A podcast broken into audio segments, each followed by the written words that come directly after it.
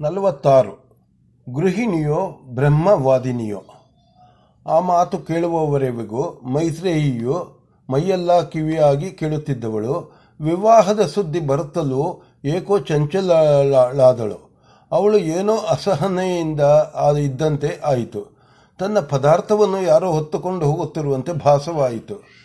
ಆಲಾಪಿನಿಯವರು ಸೊಸೆಯರ, ಸೊಸೆಯ ಮನಸ್ಥಿತಿಯನ್ನು ಅವಳ ಮುಖದ ಮೇಲೆ ಆಗುತ್ತಿದ್ದ ಭಾವಗಳಿಂದಲೇ ಊಹಿಸಿದ್ದರು.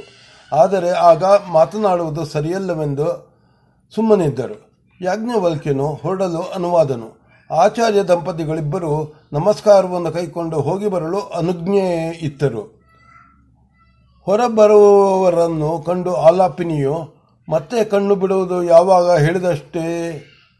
ಆವತ್ತಿಗೆ ಸರಿಯಾಗಿ ಹಾಲು ಕಳುಹಿಸುತ್ತೇನೆ. ಅದುವರೆಗೂ ದಿನ ದಿನವೂ ಕಳುಹಿಸಿ ಹಾಲನ್ನೇಕೆ ವ್ಯರ್ಥ ಮಾಡಬೇಕು ಎಂದರು. ಯಾಜ್ಞವಲ್ಕ್ಯನು ಹೊರಟಿದ್ದವನು ನಿಂತು, ಹಾಲು ವ್ಯರ್ಥವೇನೂ ಆಗಿಲ್ಲವಲ್ಲ. ಹಾಲು ಕೆಡುವುದಿಲ್ಲ, ಹುಳಿಯಾಗುವುದಿಲ್ಲ, ಒಡೆಯುವುದಿಲ್ಲ. ನಿಮಗೆ ಬೇರೆ ಕೆಲಸಕ್ಕೆ ಬರುತ್ತದೆಯಲ್ಲ? ಎಂದರು. ಆಲಾಪಿನಿಯವರು, ಅದು ನಿಜ. ಆದರೂ ಲೋಕಾರೂಢಿಯಾಗಿ ಏನಾದರೂ ಆಡಬೇಕು ಎಂದು ಆಡಿದ ಮಾತದು. ಅದಕ್ಕಷ್ಟು ಗೌರವ ಕೊಡಬೇಕಾಗಿಲ್ಲ ಎಂದರು. ಆಚಾರ್ಯನು, ನೋಡಿದೆಯೇನಯ್ಯ? ನೀನು ಕಣ್ಮುಚ್ಚಿಕೊಂಡು ಕುಳಿತಿದ್ದೆ. ನಿನ್ನ ಹತ್ತಿರ ಇಟ್ಟಿದ್ದ ಹಾಲನ್ನು ಇವರು ತರುವುದು, ಉಪಯೋಗಿಸಿಕೊಳ್ಳುವುದು ನಿನಗೆ ಹೇಗೆ ಗೊತ್ತು? ಹಾಗೆ ಗೊತ್ತು ಮಾಡಿಕೊಟ್ಟಿದ್ದು ಸರ್ವಜ್ಞ ಬೀಜವಲ್ಲವೇ? ಮತ್ತೇನು? ಅದನ್ನೇ ಬೇಕಾದರೆ ಗಿಡವಾಗಿ, ಮರವಾಗಿ ಬೆಳೆಸಬಹುದು ಎಂದರು.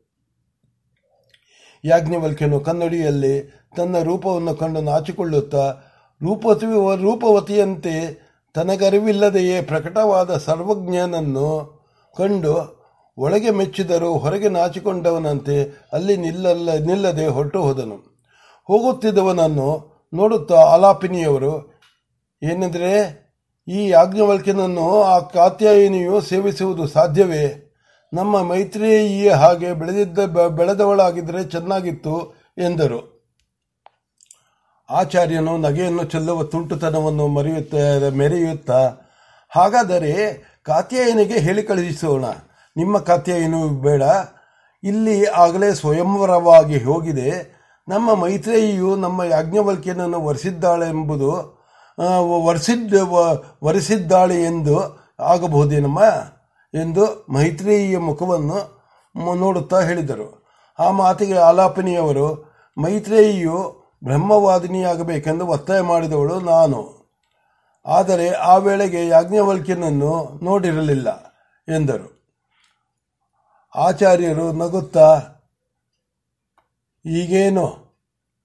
ಅದು ಆದ ಮಹಾ ನಷ್ಟ. ನಿನ್ನ ಕೋರಿಕೆ, ಮೈತ್ರೇಯಿಯು ನಿನ್ನ ಕೋರಿಕೆಯಂತೆ ಬ್ರಹ್ಮವಾದಿನೇ ಆಗಲಿ. ಅವಳಿಗೆ ಇಷ್ಟವಾದರೆ ಮೋಕ್ಷ ಪತ್ನಿಯಾಗಬಹುದಲ್ಲ ಎಂದರು. ಮೈತ್ರೇಯಿಯು ನಗುತ್ತಾ, ನೋಡುವತ್ತೆ ನಿನ್ನ ಹಾಗೆ ಆಗಬೇಕೆಂದು ಮಾವ ಹೇಳುತ್ತಿರುವುದು.